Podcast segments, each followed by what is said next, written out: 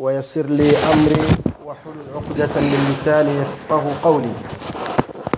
Baada ya kumshukuru Allah subhanahu wa ta'ala na kumtakia rehma mtume wetu Muhammad sallallahu alaihi wasallam, tunamshukuru Allah subhanahu wa ta'ala ambaye alituwezesha kuweza kutekeleza ibada hii ya salatu maghrib.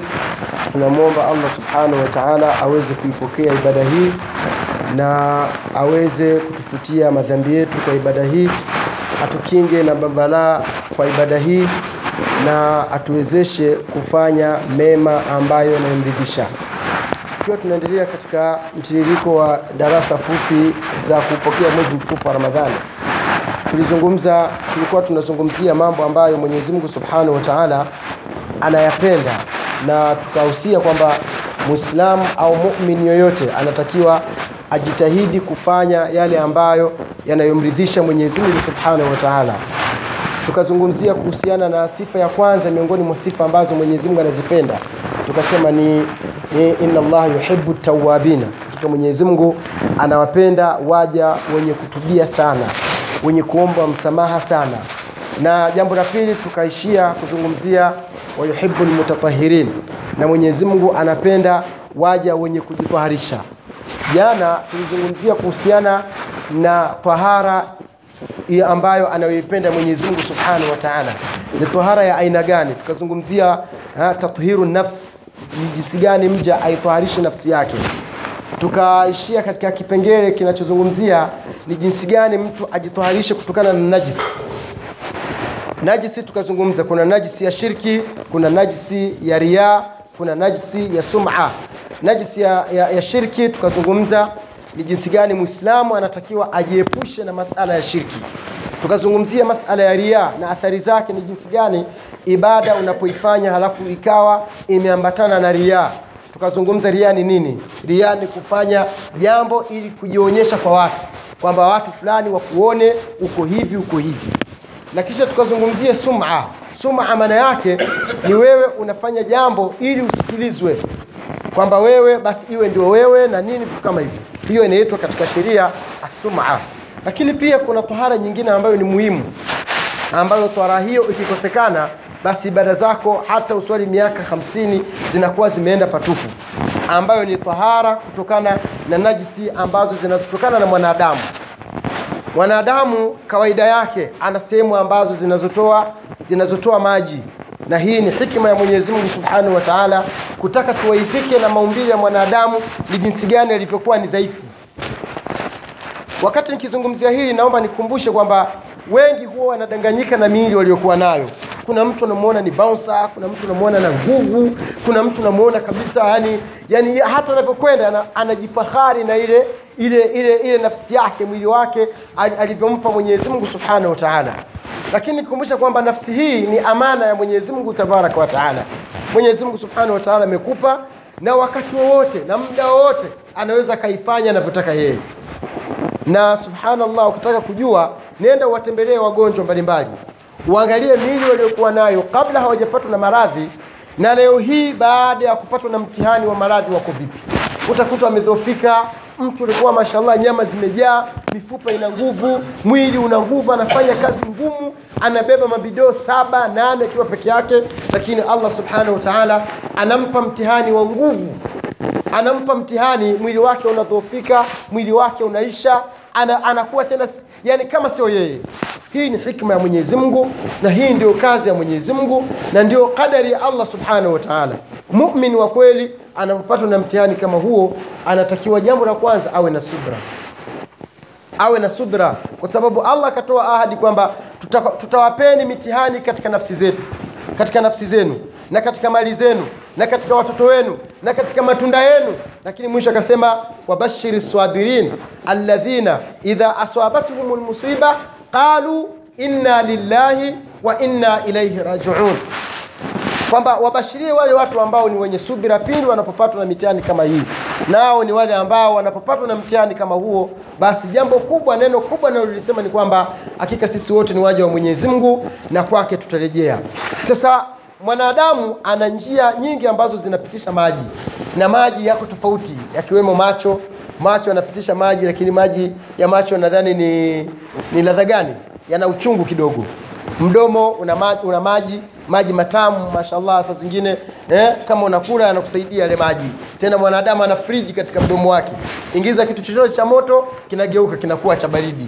Angalia allah subhanahu wa taala hizi ndio hikima zake na ndio ukubwa wake. Ukiweka katika masikio ukiangalia masikioni unakuta kuna maji ya chumvi. Na subhanallah yani kuna vitu vingine ukikaa unaona kabisa hakuna anayestahiki kuabudiwa isipokuwa ni allah subhanahu wataala hakuna mtu hakuna ambaye mwanadamu anatakiwa athibiti asimame imara isipokuwa ni kwa allah subhanahu wataala kwa nini mungu ikaweka maji ya chumvi nani kwenye masikio? Anasema kwa sababu wadudu wadudu huwa wanakataa hawataki vitu vichungu kwa hiyo wale wadudu ambao huenda wanaweza wakaingia katika masikio wakakuathiri zaidi. Wanapofika sehemu wakaonja yale maji wanasikia ni machungu wanakimbia. Lakini hii sio hikma ya mwenyezi mungu kuweka haya maji. Bali kila kitu alichokiweka mwenyezi mungu kwenye mwili wako kina hikma ndani yake. Lakini hikma kubwa ni kwamba mwenyezi mungu subhanahu wa taala kamwekea malaika mwanadamu wa kumlinda. Kila mtu anapotembea mbali na wale wanaoandika mema na mabaya kila mwislamu ana malaika wanaomlinda. Ukitaka kuona angalia yule anaendesha bodaboda. Alafu hajavaa miwani. Anatoka mwandiga spidi kubwa anafika mlata. Hakuna mdudu aliingia kwenye jicho. Hey, wallahi. Hakuna mdudu ambaye kaingia kwenye jicho. Na laiti akiingia basi kuna hatari ya kuanguka wakati mwingine unatembea unakuta kimekuja kidudu mpaka kwenye jicho. Alafu kina unashtukia una, una umefumba ile jicho eh? ule mdudu anapita. Sio wewe.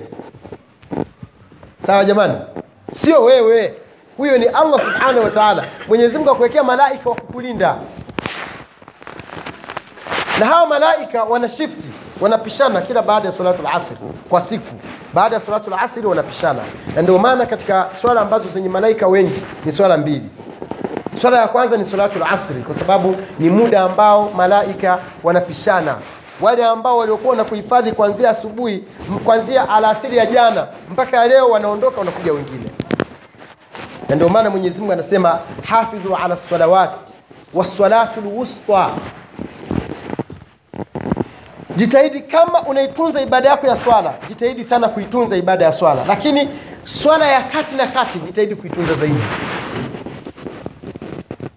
Sawa? Wanachuoni wengi wanasema salatu lwusta ni salatu lasri ni swala ya alasiri, kwa sababu inashuhudiwa na malaika wengi. Salatul asri inashuhudiwa na malaika wengi. Kwa hiyo kama ulikuwa pengine labda unapata uvivu na nini unatakiwa salatu lasri sikupita ikikupita basi we ni ubinadamu. Labda pengine umepitiwa na usingizi ukalala sana ukaamka asiri bado ipo lakini alfajiri na swala ya jama imekupita. Lakini utekelezaji wa salatu lasri mwenyezi mungu kasisitiza. Na hii ni hikma mwenyezi mungu mara nyingi vitu vyenye faida sana huwa anavihusisha kuvitaja. Angalia mungu anasema inna anzalnahu fi lailati lqadr wama adraka ma lailatu lqadr lailatu lqadri khairun min alfi shahr tanazzalu lmalaikatu waruhu fiha mara nyingi mungu anapoona kitu kina faida kubwa kwa waja wake anapenda kitaje peke yake ili kionyeshe kwamba ni jinsi gani kilivyokuwa na thamani kubwa. Asema inna anzalnahu fi lailati lqadri, hakika sisi tumeiteremsha qurani katika usiku wa cheo lailatul qadr ni, ni usiku mmoja katika masiku kumi ya mwisho wa mwezi mkufu wa ramadhani. Yale masiku ambayo mwislamu anatakiwa afunge kibwebwe akae itikafu aitafute lailatul qadr. Sio tarehe 27 tu bali ni kuanzia tarehe 21 mpaka mwezi unaandama. Uitafute lailatul qadr. Ujitahidi katika ibada kuhuisha usiku kwa sababu lailatul qadr sio mchana. Lailatul qadr ni usiku na usiku unaingia magharibi inapoadhiniwa basi siku ndio imeingia. Maana lailatul qadr hawezi ikaonekana kabla ya salatul fajr, kabla ya salatul maghrib, inakuwa ni baada ya swala ya magharibi mpaka kesho yake asubuhi alfajiri inapotoka. Wama adraka ma lailatul qadr ni kipi kitakachokujulisha kwamba usiku wa cheo ni upi? Kisha sema lailatul qadri khairun min alfi shahr. Usiku wa cheo ni bora kuliko ni miezi elfu moja kisha mungu akasema tanazzalu lmalaikatu waruhu fiha. Malaika wengi wanashuka siku hiyo katika mbingu ya dunia. Na ndio maana mwislamu anatakiwa amwombe mwenyezi mungu amfikishe katika mwezi mtukufu wa ramadhani. Kwa sababu ndani ya mwezi mtukufu wa ramadhani kuna vitu vingi. Mbali na saumu unayofunga mchana na salatu tarawehe unayoswali usiku na qiamu laili unachosimama usiku bado kuna wageni ambao ndani ya mwaka wanafika mara moja ambao ni malaika wengi wanaoshuka tanazzalu lmalaikatu waruhu fiha.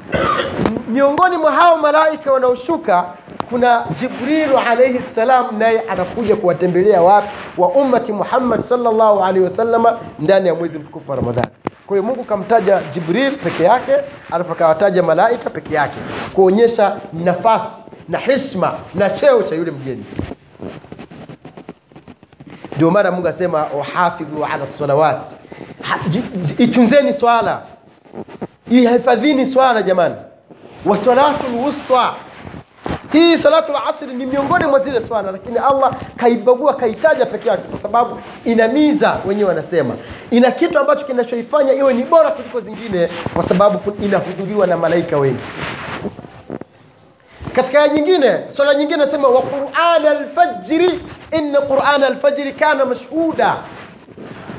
Na qurani na, na, na pia ji- jitahidini sana kuja mapema msikitini na kuswali nyuma ya imamu salatu lfajiri kwa sababu ile swala imamu anaposoma qurani ya salatu lfajiri malaika wengi wanakuwa wanashuhudia kwa ajili ya kupeleka ushahidi kwa allah subhanahu wataala mtu fulani mtu fulani mtu fulani kaswali nyuma ya imamu hii wallahi ni hasara sana.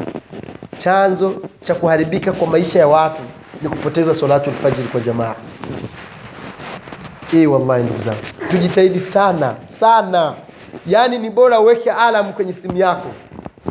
Yaani ikifika taimu saa kumi na moja na nusu ile simu inalia. Ili uamke ujitahidi kwenda kudiriki swala nyuma ya imamu itokee tu kwamba siku moja umepitiwa siku mbili lakini isiwe kwamba kawaida yako wewe waswali nyumbani kwa sababu wewe vitu vingine inabidi tuvizungumze.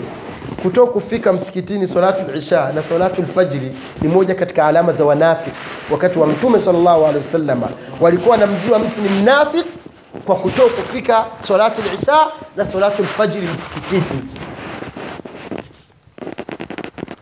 Kwa hiyo ndugu zangu katika imani tukija tulikuwa tunazungumzia tahara ya najis.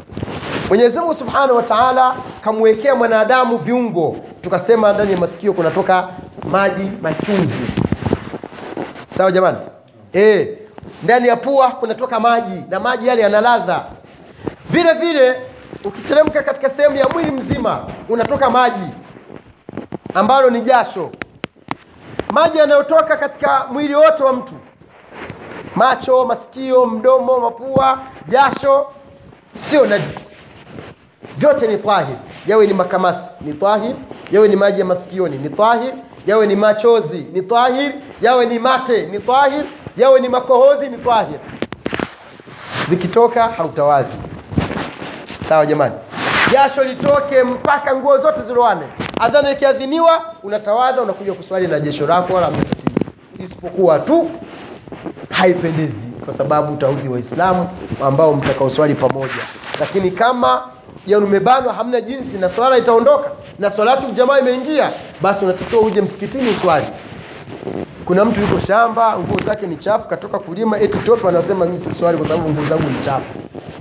Ule ni uchafu ile ni vumbi na wala haina tatizo. Tathiru nafsi min najasa. Najasa ziko aina mbili. Kuna najasa ya mkojo na najasa ya haja kubwa. Mwenyezi mungu subhanahu wa taala anawapenda waje wenye kujitwaharisha. Wenye kujitwaharisha kutokana na najisi kubwa na najisi ndogo. Tuje tusimame hapo kwenye najisi kubwa najisi ndogo. Kwa sababu hii kubwa nadhani taaluma ni kubwa sana ambayo kila mmoja anajua kwamba na hii ni fitra. Mtu hahitaji kujifundisha. Hata mtoto mdogo akienda kikivya haja utamwona amebeba nguo zake hivi mpaka mama aje amsafishe au mtu yoyote aje msafishe ndo avae nguo. Kwa nini? Anajua ah, hii bwana nikivalia nguo inakuwa ni mtihani. Lakini akienda kikidhi haja ndogo ah, anakija haja ndogo na anavaa nguo zake huyo anaondoka si ndio? Zangu hakuna najis yenye hatari kulikoni mkojo. Na hili watu wengi wanaswali swala ambazo ni sifuri kwa sababu ya mkojo. Na nilitamani sana tuwe makini katika hili. Mtume sallallahu alaihi wasallam amehusia kweli kweli tena akataja na adhabu akataja na athari za mkojo. Kwa sababu wengi wameghafirika unaona mtu kabisa unamwambia twende ukaswali anasema mimi bwana siko tahara. Umeona? Nguo zangu hazina udhu. Ukimuuliza nguo zako hazina udhu ni nini? Sio kwamba anaingia mwezini kama mwanamke. Sawa sio kwamba anashukwa ana, ana, ana, ana, ana na damu. Aa, ni kwamba akienda kukojoa akimaliza lile jembe lile analipiga hivi akimaliza kupiga lile jembe anarudisha kwenye suruali anafanya mambo yake. Wengi wako hivi. Na utapata maajabu mtu hayuko radhi kama ni sehemu anaenda kukidhi haja hayuko radhi atoe shilingi mia tano anunue maji ili ajisafishe hata kama yuko safarini. Utasikia kuchimba dawa kuchimba dawa utaenda kwenye kichaka akimaliza haraka haraka gari simwache anaweka jembe lake anaenda nakaa kwenye pochi gari inaondoka gari inaanzia alfajiri mpaka jioni hajaswali. Swala zote zimempita na alikuwa uwezekano upo akanunua maji ya mia tano na akajisafisha akakaa kwenye kochi yake akatayamam na akaswali bado iko safi wala hamna tatizo lolote mtume alayhi salatu wassalam amehamasisha sana watu kujiepusha na mkojo. Tukianza na hadithi ya kwanza mtume sallallahu llah wasallam anasema jiepusheni na mkojo fa inna ammata adhabu lqabri min albauli asema jiepusheni sana na mkojo kwa sababu asilimia 99 ya adhabu za kaburini zinatokana na mkojo. Sawa jamani